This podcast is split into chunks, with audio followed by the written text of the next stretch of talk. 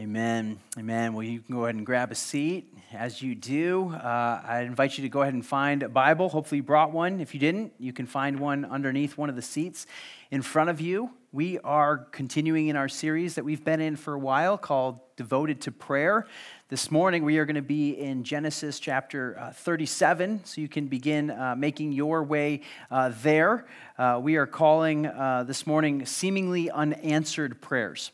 Um, but here's the thing we've been in this series now for uh, the whole month of August, and we've been looking at, together as a church, uh, what does it mean to be devoted to prayer uh, together? Um, and, and this kind of began in my heart just a couple months ago, really feeling, sensing um, my own need or desire to grow in prayer, my confidence in prayer, my dependence upon prayer, my um, regularity in praying, and, uh, and, and know that that's something together as a church that we want to reflect, resemble uh, the, the picture that we see in the early church. They were devoted to prayer. This was central uh, to the ministry and, and who they were and what they, uh, what they were about. And so we're seeking to grow in this together as a church. Part of that was we're just coming off of um, and following up from this past week was our week of prayer. And uh, what we did, we sort of put the um, invitation out a few weeks ago and said, hey, we're going to, from Monday through Friday this past week, uh, ask everyone to pray for um, one hour, to sign up for an hour of prayer from sun up to sundown.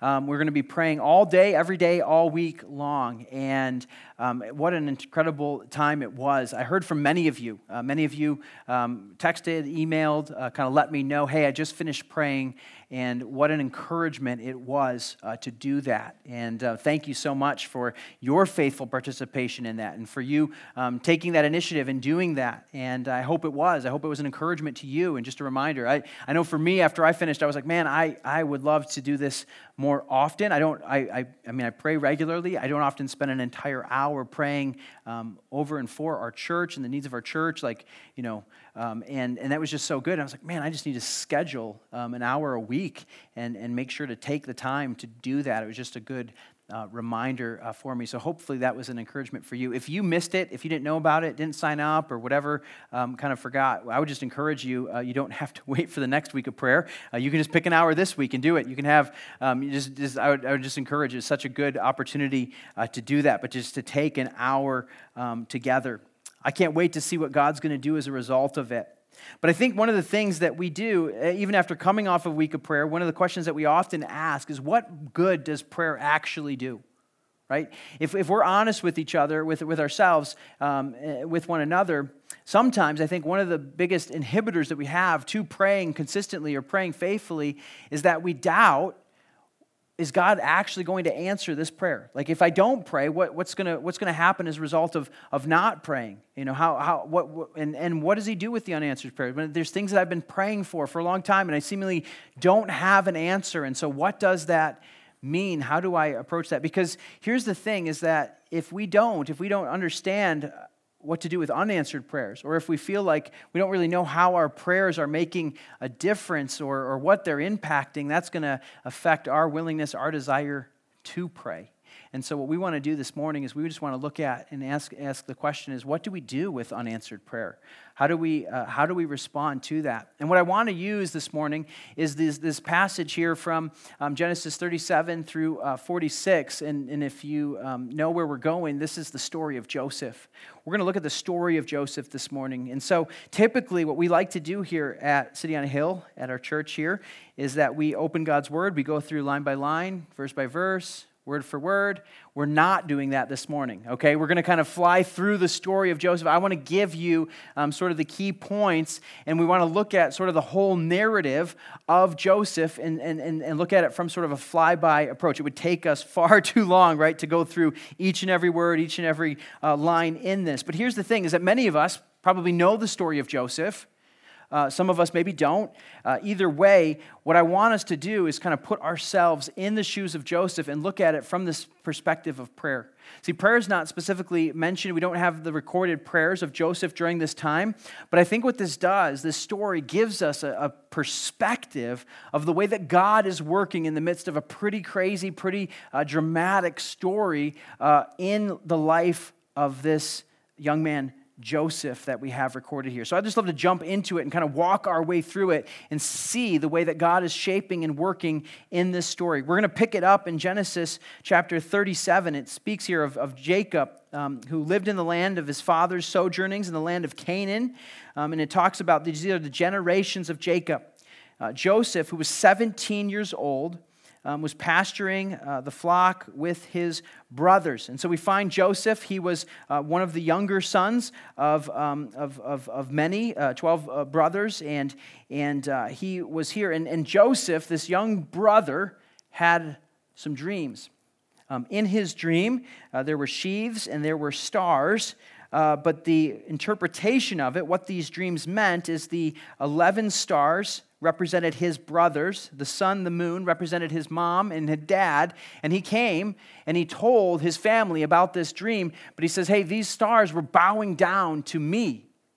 And, and, and as you can imagine, if, if this was to happen in your family with your siblings, right? Younger brother comes and says to older, older brothers, Hey, guys, I just had a dream. You guys are all going to bow down to me someday. Um, it went over about as good as it would in your house. Yeah, right. Like, let's see how that plays out. I, I don't think so. Like, you need to uh, maybe, you know, not, not eat so late. Like, just, you know, there's something kind of, you know, working and, and you had a little, little, you need to go back and check your math on that one, okay? And so he has these dreams, but here's the thing is that his dad, his dad kind of kept this saying in mind, but his dad loved him um, a ton and uh, he gave him that, that coat of many colors that signified his, his special love for Joseph, um, his, his kind of chosen one. Well, one day Joseph went out to find his brothers. They were pasturing um, far off, and as he was coming from a distance, they saw him, and as brothers often do, they started kind of, you know, oh man, here he comes. Here's that dreamer, right? Who he thinks he's so great this dream he's gonna we're gonna bow to him someday. Man we should just take care of this right now. We should just we should just end this. And they got all riled up to the point that um, they were gonna take his life. And uh, one of the brothers convinced him not to so they threw him in a pit. And his plan was to go back and rescue him well while he was away. This caravan passed by of ishmaelites and they decided to sell their brother into slavery. What a tragic situation, right? For 20 shekels of silver, they sell their brother off and then they bring back the coat. They take his, his uh, coat from him, his garment from him, and they're going to bring it back to dad and say, hey, dad, he um, was taken by uh, some animals, must have gotten him. Um, he, he, he, he died. And uh, so Joseph is sold off into slavery. And what ends up happening, we pick it up in verse uh, chapter 39. It says, Now Joseph had been brought down to Egypt, and Potiphar, an officer of Pharaoh, the captain of the guard, an Egyptian, had brought him from the Ishmaelites who, laid, uh, uh, who had brought him down there.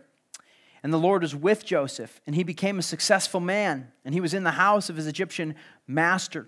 And his master saw that the Lord was with him, and that the Lord caused all that he did to succeed in his hands. So Joseph found favor in his sight and attended him, and made him overseer over the house, and put him in charge of all that he had. So Joseph raises up to this position of, of oversight and, and power there within the house of Potiphar. It says that he, he, had, uh, he was in charge of everything to the point that the only thing Potiphar had to worry about is like what he was going to eat that day. It was like that's the only thing that he had to concern himself with is the food that he was going to eat. And so Joseph was in this place of, of, of, of um, you know, just prominence uh, there in the house, and, and God was surely working. And so um, it would appear at this point of the story that God had taken this, this tragic thing, being sold into slavery, and now Joseph is in this place. At least, I mean, he, is, he was still there, he was still kind of subject to his master, but at least he had um, some, some, some momentum and some things were kind of going well for him. That until um, Potiphar's wife uh, sort of caught his, uh, uh, her eye. Uh, she approached him and, and was pressuring him, wanting him to, um, to, to lay with her. And uh, he kept refusing. And he's like, I can't do this to you. I can't do this to God. I can't do this. This would be sin against my master. There's no way. Um, and, and then one day she cornered him, uh, caught him by the garment, and was, was really going after him. And he ran out of there, leaving his garment behind, and, and, and, and ran away. Well, she took his garment, laid it next to her, and then she told the story that this Hebrew that her husband brought had tried to make an advance on her and move on her, and, and that he was the one who was going after her. Well, Potiphar, as you can imagine, um, was uh, furious and had him uh, thrown into prison as a result. So now we find Joseph back in a place of difficulty Uh, he's in prison for something he didn't even do, falsely accused. But yet the same thing uh, occurs. Um, it says in verse 22 of chapter 39 the keeper of the prison put Joseph in charge of all the prisoners who were in the prison. Whatever was done there, he was the one who did it. And the keeper of the prison paid no attention to anything that was in Joseph's charge because the Lord was with him. Whatever he did, the Lord made it succeed. You see that God's hand was upon him even in the midst of difficulty, uh, hardship, um, again, being falsely accused, imprisoned in this place, but now he's being entrusted with responsibility there in the prison. Well, verse uh, 1 of chapter 40, it says, Sometime after this, so we don't know exactly how much time passes, but the cupbearer of the king of Egypt and his baker committed an offense. So Pharaoh's mad at him and has these two imprisoned. Well, both of them, the same night, come before Joseph, and, and he could tell that they were agitated. He say, Hey, what's going on? And they both had dreams. And Joseph's like, Well, tell me your dream. Maybe I can interpret it for you. Maybe God will give you the interpretation. Um, he says, uh, God, God knows. Maybe God will tell me, and I can tell you. And so they told him the dream. Uh, started with the cupbearer, and uh, basically, I'll tell you the, um, the the interpretation that was given is that in three days, the cupbearer was going to be his head was going to be lifted up, and he was going to be returned, restored to his position with the Pharaoh. Well, upon hearing that, the baker's like, oh, I like this guy. He gives good interpretations. I want to hear mine. And so he shares his, his dream with Joseph, except the interpretation wasn't quite as good. He says, Hey, in three days, uh, your head is going to be lifted up, except it's going to be lifted up from you. You're going to be hanged. And, uh, and, and, and you know, you're going to be executed, and you will not be restored as the cupbearer uh, will. And sure enough, within three days, uh, that's exactly what happened. But before the cupbearer left, Joseph said to him, He said, Remember me. When you go back, remember me when you are in the house of Pharaoh again. Well, verse 1 of chapter 41, it says, After two whole years, two years have passed. So Joseph, after interpreting this dream, and helping this cupbearer out, thinking that maybe this was his ticket, this was, you know, this is going to change his circumstances. Two whole years pass know, some of us, we forget, you know, it's one thing to kind of read it in a story, but some of us, we've been waiting for God to do some things, to change the circumstance, to change the situation that we're in. That certainly was the place that Joseph was in, waiting for God to restore him to a place. I mean, he was wrongly, he wasn't even deserved to be there in prison. He had done nothing wrong. In fact, he had acted with honor, and here he was, and Joseph is waiting on the Lord to respond. Well, after two years, Pharaoh had a dream, and nobody could interpret it for him. And it was at that time that the cupbearer remembered his offense. He says, uh, uh, Pharaoh, I remember my offense today, verse 9 of chapter 41.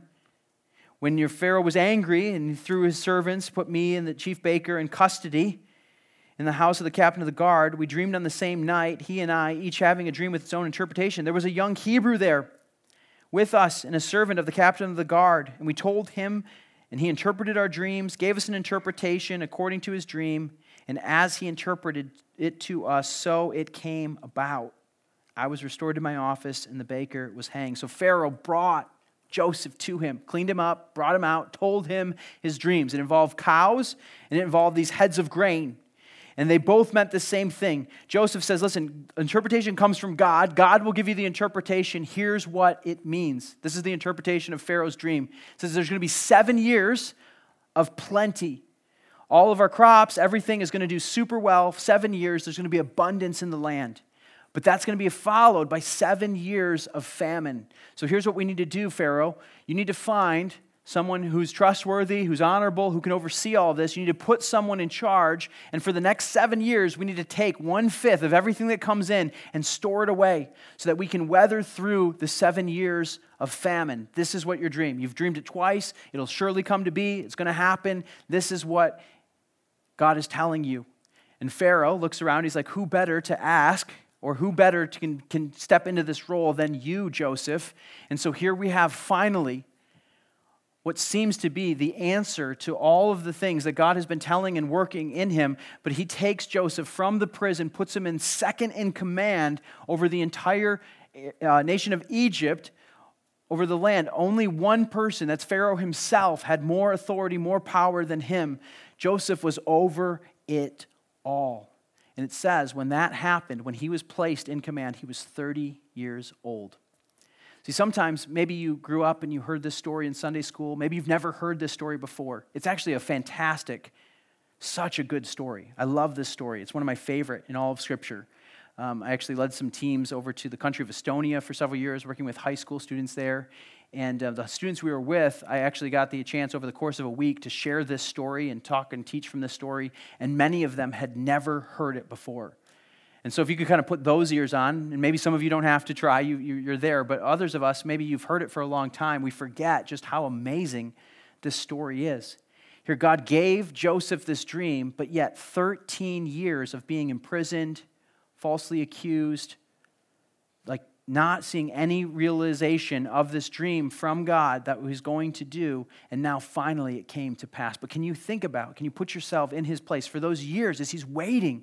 Waiting on the Lord, asking, God, what are you doing? What is this? I don't deserve this. I didn't do anything for this. What is happening? God, would you change this? Would you, would you transform this? Would you use this? All these prayers that you know Joseph was praying through it all. Well, it gets better. What do you think happens? Well, exactly what um, was predicted seven years of plenty. Joseph leads the nation. They're putting aside all of the grain, everything that's coming out of everywhere. They're running out of places to store it. said they had more than they could count. It's all over the place, tons of it. And then comes the years of famine. Two years into the fam- years of famine, who would show up there in Egypt but Joseph's family, right? His brothers. Now, they don't recognize him. He's at this point is 39 years old. 22 years have passed since they sold him into slavery. Uh, he's as good as dead as far as they know, right? They have no idea. Yet, I'm sure Joseph has thought about his family many, many, many times over those years. When they come walking in, he recognizes them. He knows exactly who it is and what happens, but they come before him and they bow before him as the governor over all things. And they ask, they say, Hey, we're here to buy grain. We need food. We're starving. The famine has reached every corner of the earth, and we need food from you. And so Joseph, he starts to kind of like, like mess with them in kind of a good way. Um, if I could just kind of put it that, the classic little brother. Um, so he doesn't reveal who he is right away, but they buy the grain and he puts their silver back into uh, their, their sack, right? So they stop and they open it up. And they're like, oh, oh, somebody made a mistake. This is, here's my money right here. Um, they, they were worried they were going to be in trouble for it. But more than that, he starts accusing them of being spies. He's like, How do I know that you're not here to spy on our land? You need to prove it to me. Bring your younger brother back, Benjamin, bring him back to me that I could see and know that your father is alive and know that you aren't spies. And so um, they, they, are, they don't know what to do. They go back, they tell dad, like, No way is Benjamin. I'm not, I, lost, I lost one of my sons, right? Joseph. I'm not going to lose my other one, Benjamin. And, but sure enough, the famine continues. They need the grain again. And so they send him back with that. And he comes before and he like loses it. He's like, This is my brother. And he sees the way that his family has changed. He sees all of it. And he reveals himself before them. And he says, Listen, he said, God has used this for your good. He has saved you uh, through this. Actually, the, ways that he, the way that he says it, if you want to look at it there, it's in Genesis 45 um, verse 7 and 8. He says, And God sent me before you to preserve for you a remnant on earth, to keep alive for you many survivors. So it was not you who sent me here, but God. He made me a father to Pharaoh, and lord over all his house, and ruler over all the land of Egypt. So they brought his dad back. Family moved there to Egypt. They lived in comfort and prosperity. God blessed them in that. Later, after Jacob died, after Joseph's father, Joseph and the brothers' father died, the brothers were concerned that Joseph was finally going to take his real revenge, right? So they come to him, they're like, please have mercy on us. And he makes this statement that uh, we know so well uh, Genesis 50, verse 20. As for you, you meant evil against me, but God meant it for good, to bring it about that many people should be kept alive as they are today. You think about all the time that passed from the time that Joseph had this dream to the time that this dream was realized, some 22 years before it was answered, and he saw his brothers bowing down before him. But God used what was evil and what was meant for evil for the good of not just Joseph, not just his family, not the family of Jacob, but also for all the land. I mean, the nations, the people were saved through what God had done through Joseph. He was there at that time in such a way that he could be used. And so here's what I'd love for us to do is to sort of step back from this whole story and put ourselves in the shoes of Joseph and think about what would you have been praying? How would you have been viewing the situation if this was you living through this this 13 years of waiting for the Lord, this 22 years before you saw the way that God was working. I promise you this. We don't have any of Joseph's prayers recorded, but I promise there was years of yearning and waiting and, and debating and, and questioning and, and, and wrestling with God on this, seeking to trust Him, seeking to follow, knowing that He's good, knowing that He's working. I mean, he was a righteous man. God surely was blessing, His hand was upon him. But I'm sure there were times when he's praying and trying to just wrestle through God, why are you not answering these prayers? And here's why I called today seemingly unanswered prayers. Because I think if we step back and we have the same perspective, when we look at the whole story, prayers that are unanswered, that we would say God has not yet answered, I think are oftentimes seemingly unanswered. God is often answering our prayers, just maybe in ways that we are not looking for, that we don't see, that we don't expect, or maybe even ways that we would desire it to be different. And here's what I think we can do. If I, if I could, I'd love to just sort of point us, take the whole story, the whole narrative, and kind of point us toward three shifts that I think we need to make in our thinking about prayer from the life of Joseph, from his story. Three shifts that I think we need to make. I'd encourage you to write these down, but here's the first one I think we see this from, from his story is that we need to make this shift that deserts are to be expected. Deserts are to be expected. Now, I'm using that word desert not because we see a, a, physical desert in the story of Joseph, although, you know, he kind of, I don't know what it looked like as he was trekking there, but, but his life could be called a desert. So much of his life was a period of a desert. You see, desert is a theme that we see throughout Scripture. So many times we see this, this calling of the Lord a period of desert or wilderness, and then that calling is realized. Calling of the Lord, desert, wilderness, the calling is fulfilled. Think about how many places we see this in, in the life of uh, Moses, right? Moses is, is called on by the Lord. He goes to the desert for 40 years. He's there living in that place before he finds that burning bush and then leads God's people out of captivity. David is anointed king, said that he's going to be king, prophesied over as king, yet he spends years fleeing from Saul in the desert and his enemies in the desert before he's finally crowned as king of Israel.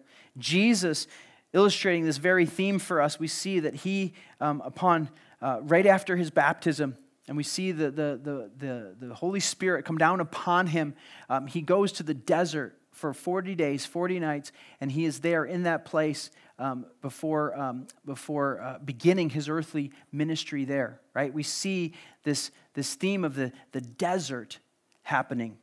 And deserts are all over in parts of our life. Um, there are deserts that we face in our life. And here's the thing that we need to understand and know about deserts is deserts can be any dry place of desperation in your life. So it might be a sickness, it might be a situation or um, you know, problem, issue, thing you're kind of working through at work. Um, it could be just a place of longing and desire. Uh, could be a, a relationship. Could be anything. We encounter deserts in our life all the time. And deserts have a way of heightening our, des- our dependence on God. Deserts have a way of heightening our dependence on God. When we are in the place of a desert, the things that we need, the essentials, become pretty crystal clear for us, right? We need food, we need water, we need shelter. We understand and know the necessities. See, deserts heighten our dependency and our desperation. And we shared last week that one of the ways that we need to pray, one of the ways that God invites us, calls us to pray, is from a place of what? Helplessness, desperation. Deserts help bring us to that place. See, if we're honest, I don't think any one of us loves to be desperate or dependent. We like to have things in order. We like to have a plan. We like to have the ability to affect the situation around us, right? When we're in places of desperation, we're in places of helplessness, it's not a fun place to be. But yet, God uses deserts to bring us to those places of desolation. And it changes things about us.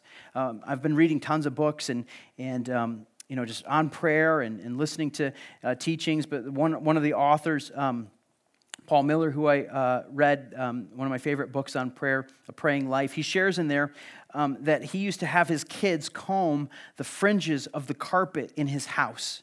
Like this was kind of like, this is what he used the, the illustration of sort of like how put together his life was. I don't know about you, but if you have your kids comb the fringes of the carpet in your house, I want to talk to you because I just want to I just want to analyze that and kind of figure out what's going on because that's fascinating to me. But here's the thing that happened to him is the desert came when they had him and his wife had a child with great disabilities and everything changed. And he's like after that, he's like I was lucky if I could find a comb for my hair. Like we didn't care about the fringes of the carpet anymore. All of a sudden this desperation, this helplessness, this longing it all changed. Why? Because we were in a place of a desert. Joseph went through years and years of being in a desert, being sold into slavery, being wrongly imprisoned for something he didn't do. This was a place of a desert. Some of you are in a desert right now. And I think what oftentimes our prayer is, is that we ask God to take us out of the desert as quickly as possible. And that is the prayer that we pray most frequently and most often. Now, let me be clear. I don't think that that's necessarily a bad prayer to pray, to be taken from the desert. We see Jesus prayed a similar prayer, right? He was heading to the cross. And what did he pray three times in that garden? He says, If it's your will, God, take this cup. Father, take this cup from me. If it's your will, take this cup from me. Father, if it's your will, take this cup from me. He was asking to be taken away from that desert. But here's the thing I don't think it's necessarily a bad thing to pray, but it shouldn't be the only prayer that we pray. If you're in the place of a desert, don't just pray for the desert to end quickly. There's some other prayers that I think God would have us pray in that place of a desert. I think we can pray, God, would you, would you not waste this desert on me? Would you teach me through this time? Would you show me what you're doing through it? God, would you sustain me in this place? Would you grow me? Would you change me? Would you use me in this place of a desert? Would you increase my dependency upon you? Or even prayers of thanksgiving God, thank you for the way you are sustaining me in this desert. God, thank you for being with me and present when everything else seems to be falling around me. You see, I think of Psalm 23. You see the movement of the Good Shepherd there, as David writes, he says, Where does God start? Well, it says that he leads me to still waters. He's in front of us. And then it ends with him following us. It says, Surely goodness and mercy will follow me all the days of my life. But where is God in the midst of the desert, in the valley of the shadow of death? He says, He's right there beside me. He is with us in that. And so we can know, we can trust this dependency. See, in the places of desert is where we are the most desperate for God to work, and that is the best place for us to be. We have to make this shift in our prayers. We have to know that deserts are be to, to be expected. Because how do we pray through a desert? We ask God to use that desperation and to shape us and change us through that. That's the first shift. Here's the second shift that I think we see from the life of Joseph and from his story. It's this is that God's story is still unfolding. God's story is still unfolding. Joseph, if you were to pause at any point, right? You have the remote, you pause, and you were to do an evaluation on how the story is going, it looks pretty grim most of the time right? For 22 years, it's like, is this going to happen? Is God going to do this? What's going on? God, where are you? Why are you leaving him there? What's happening, right? These are the questions that I'm sure Joseph was asking at different times. It's only in the full context that we can read and we can say, man, this is such a great story. Why? Because we have the beginning to the end. We see the whole arc. We see how it all came together. We're able to connect the dots.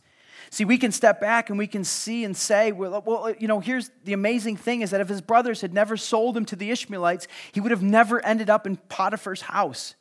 And if he never ends up in Potiphar's house, then he wouldn't have ended up accused by Potiphar's wife and ending up in jail. And if he wasn't in jail, then he would have never met the baker. He would have never met the cupbearer. And the cupbearer would have never told Pharaoh about who he was. How in the world would he have ever gotten to that place of prominence any other way?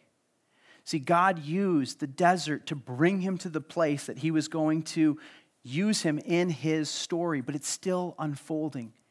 See, here's what, here's what I think the shift that we need to make is we need to see and understand that God is still writing and unfolding the story of our lives. Do you know that God has a story that you are a part of? And I use this word story because, see, we, stories are powerful for us, right? We can tell a story and get captivated by it and kind of because we know that there's, there's progress, there's movement, there's, it's, it's dynamic in that.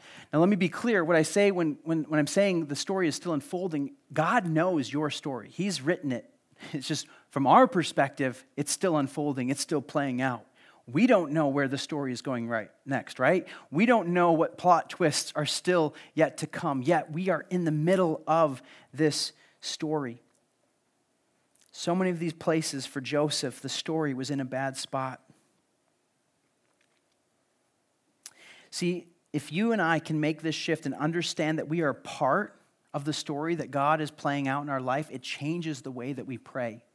Then no longer are we just focused on this one scene and what's happening at this one moment and in this set of circumstances, yet we can ask God, would you help me to understand and see the bigger picture, the bigger story that you are playing out in my life? How do all of these things come together? Because if we make this shift and if we understand that God's story is still unfolding, we start understanding other parts of the story and how they play together. Do you know that your story has like sort of multiple plots that are interacting together, right? Because he's writing this story for each of us. And our plots kind of overlap and, and, and mesh for a time or sort of intersect with each other, but there's like multiple things going on at any one time. I mean, God is working out thousands and thousands, millions, billions, right, of stories all at the same time, and He's orchestrating and working in all of that. Have you ever thought to think about how He then kind of takes prayer and overlaps all that together? Because there are what I could call competing prayers happening. You realize this, right? Let's take a really basic example. If you've ever prayed for a sports team, I'm not going to ask for a show of hands, but, but I know some of you have done this, right? You've prayed for your team to win. Now, here's the thing there's probably somebody on the other side of that team that's praying for them to win too right? So there's competing prayers going on. You're praying for your team to win, they're praying for their team to win. So who's going to win? Is it the team that has the most amount of people praying and it's like the most amount of prayers happening? That's who God's going to allow to win? Right? There's competing prayers. It's not every prayer that we ever pray is going to get answered. There's prayers in that. Or how about this? Maybe a little bit more real life or a little more helpful. Um, a bride praying for no rain on the day of her outdoor wedding. Meanwhile, there's a farmer down the street who is like so over this dry spell. We need rain so bad. And he's like just praying, God, will you please send rain? Like this week, this weekend, would you, would you please send some rain? Right? There's these competing prayers that are happening. We have these overlapping uh, plots in our life. Maybe a little more practical if you've ever prayed for a job there's somebody else on the other side, other end, probably applying for that same job that's also praying that they would receive it as well. So sometimes I think that the place or what we have to understand about our story is who is the main character of our story. There is like the main cast, and then there's the supporting cast in our story. And our tendency in our own kind of understanding and, and what we could just be honest about pride and selfishness is we place ourselves smack in the middle, the main character of our own story, right? We are the main role. We are the lead. Everything that's happening in our story should be happening and sort of revolving around us.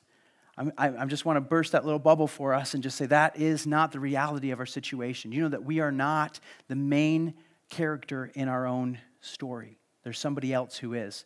Let me um, give you an example of what I mean by that. Um, some of you are major nerds and you might know who this person is, but, but here's a picture from um, Star Wars. This is from the very first, like the original Star Wars. Does anyone know who this is, like their name? This is Biggs Darklighter, okay?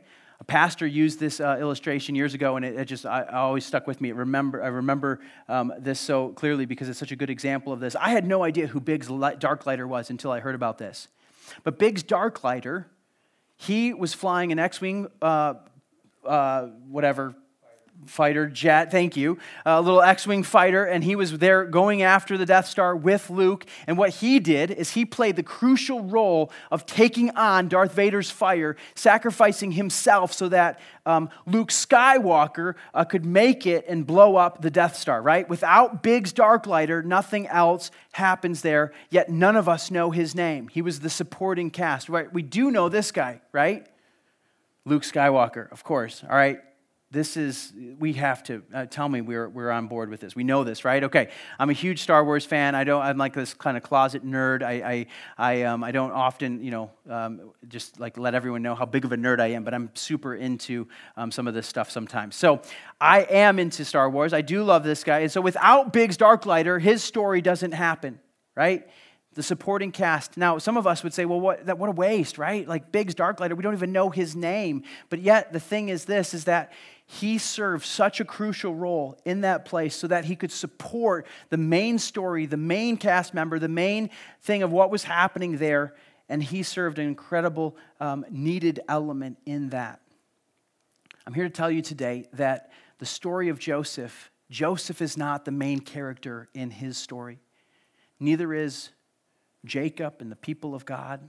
Neither is the people of Egypt. The main character in the story of Joseph that we're looking at today, the main character is God Himself. God is the one who's actively working in that. You see his hand throughout it. It says that God blessed him, right? God gave favor to his hand. God worked in all of these ways. This is God's story about how he was working and using Joseph in that place. Joseph is the supporting cast to God's story. If you and I can make this shift and understand that God's story is still unfolding and that his story that it's ultimately His story that we are a part of, that we are supporting cast in that. It is a joy. It is an honor. It is a blessing to be a part of God's story, a supporting cast member to Him and His main story. See, God is working out His mission for His glory and for His honor and for His goodwill, and He invites us into that to be a part of it. What? So that we're forgotten and sort of cast aside? No. So that we can we can be a part of something bigger than ourselves, something that God has invited us into. He's made us in His image, He's given us purpose, He's called us to His mission. He is at work in this. See, so many times the problem that you and I have with our story is we think that we are the leading role. We're wrong. He is the leading role. We are a part of His story, and He is unfolding it, He is writing it here. When we understand this, it changes the way that we are able to look back on seasons and times of our life and, and recognize the way that He is working. The story is still being written.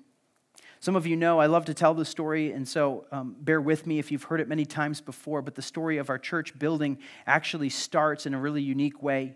Like how we got this space, which we've now been in for a little over two years, started in 2017 when I was um, or at least in my vantage point, it started much more before this, but when I came into the story, is in 2017. Um, my wife and I, we weren't even here living in Madison. We were still down in Chicago. I was driving up, meeting with people, sharing about the church, and I had a meeting down the road at either Panera or Mod or something like that. And I drove past this church building. I was on the phone with my wife, Bree, and I said, I said, hey, I got to call you back. I just passed a church. I think it's like shutting down or it's for sale or something. Like this is what church planters do, okay? You pass an old church and you got to stop and look at it. So I turned around, drove back, and, and, and kind of wrote down the address. And sure enough, there was like a development sign up. And so I went home that night, looked it up, and it had been put under contract. It was being sold. There was all these things, plans down the road. And I was like, oh, you know, we missed it. That would have been a great spot. But then as time passed, we moved here. I saw that the church continued to not be sold, that this development sign continued to set, set out. So I talked to a couple other guys in the church about it. We started kind of praying about it. We put out some feelers, got some more information. Others started kind of praying about it. It got to the point where I would drive past this church building regularly and I would park my car right there in the parking lot and I would pray. I would say, God, would you give us this church building? Would you allow somehow for us to move in here? And it wasn't just me praying, there were others praying as well. I met the pastor who was here. I reached out to the board of uh, you know, over the churches to kind of find out. And again, all this was under play, underway. There was a developer that owned it. It was going to be tore down. A hotel was going up here. It looked like it was sort of a done deal. But we kept praying. We kept asking. We kept sort of seeking the Lord on it until one day in the middle of December, I got a call on like a Wednesday, and they and they said, "Hey, tomorrow you're going to get another call from the guy who's overseeing the process. You have till Tuesday or Monday. We need to get an offer from you." by next Tuesday, and if we do, we'll consider it. We're going to consider some other offers on this building. I mean, all of a sudden, everything was put in motion super quick. All these things that we had been praying. I mean, to the point that, like, when Scott and Becky Holthouse came and were interviewing for, for uh, the position here and, and, and for Scott to come and join, it was in 2018. We actually went and sat in this parking lot, and I said, Hey, I don't know what's going to happen with this building, but I'm, I'm just praying that we get this. And they, like, like, who is it? Like, this, this building looks, t- uh, oh man, it was in rough shape. And some of you remember those days. You're like, are you sure? Like, do we really want this place? Like, this is, it looks so rough. But here's the thing is that God's timing in the way that his story unfolded was so perfectly placed. Had it happened, had he answered our prayers a month before, two months before, it couldn't have happened. There's about 100 things that had to come together all at the right time. And looking back now, I can see that there's, there's some things that would have prevented us from being able to do it and to move in and to get it then if it would have been a month or two earlier.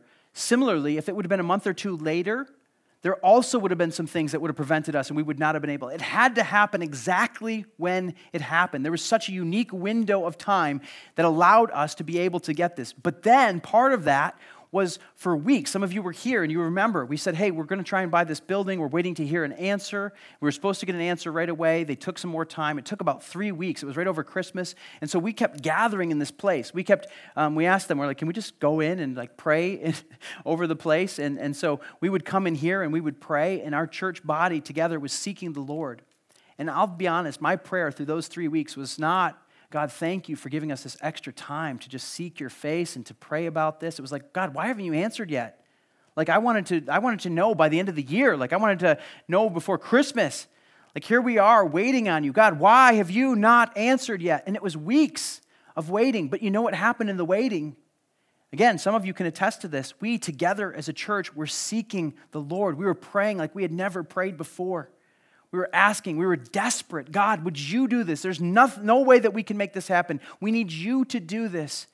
And then we got the call that it was all approved, it was all accepted, we were going to do it. And, and God continued to just unfold this thing. I share all that and to just to say that at the time, that story didn't make sense. But later, I was so, so grateful for the timing, for all those no's that I had gotten, because had I gotten a yes from the first conversations I had months before, it wouldn't have gone anywhere. It was exactly in God's timing that it happened. Had we even gotten immediate yes, we would have missed this sweet opportunity as a church to be able to seek and pray to the Lord together. What God had been doing in my heart and the hearts of several others in the church, He was then able to do for all of us as we sought Him together. See, this is the way that that story unfolds. When we view and understand the way that our life is a story, it changes the way that we pray. I share all that to just say, I don't know where you're at in the story, but if you understand that God is still unveiling that plot, there's more scenes coming, there's more things going. Joseph's story was not even over when he was 39 years old. Do you know that he lived to be 110? There were 71 more years on the other side of when those brothers first came through those doors. 71 years that he lived back in relationship with his brothers and with his family, all of that.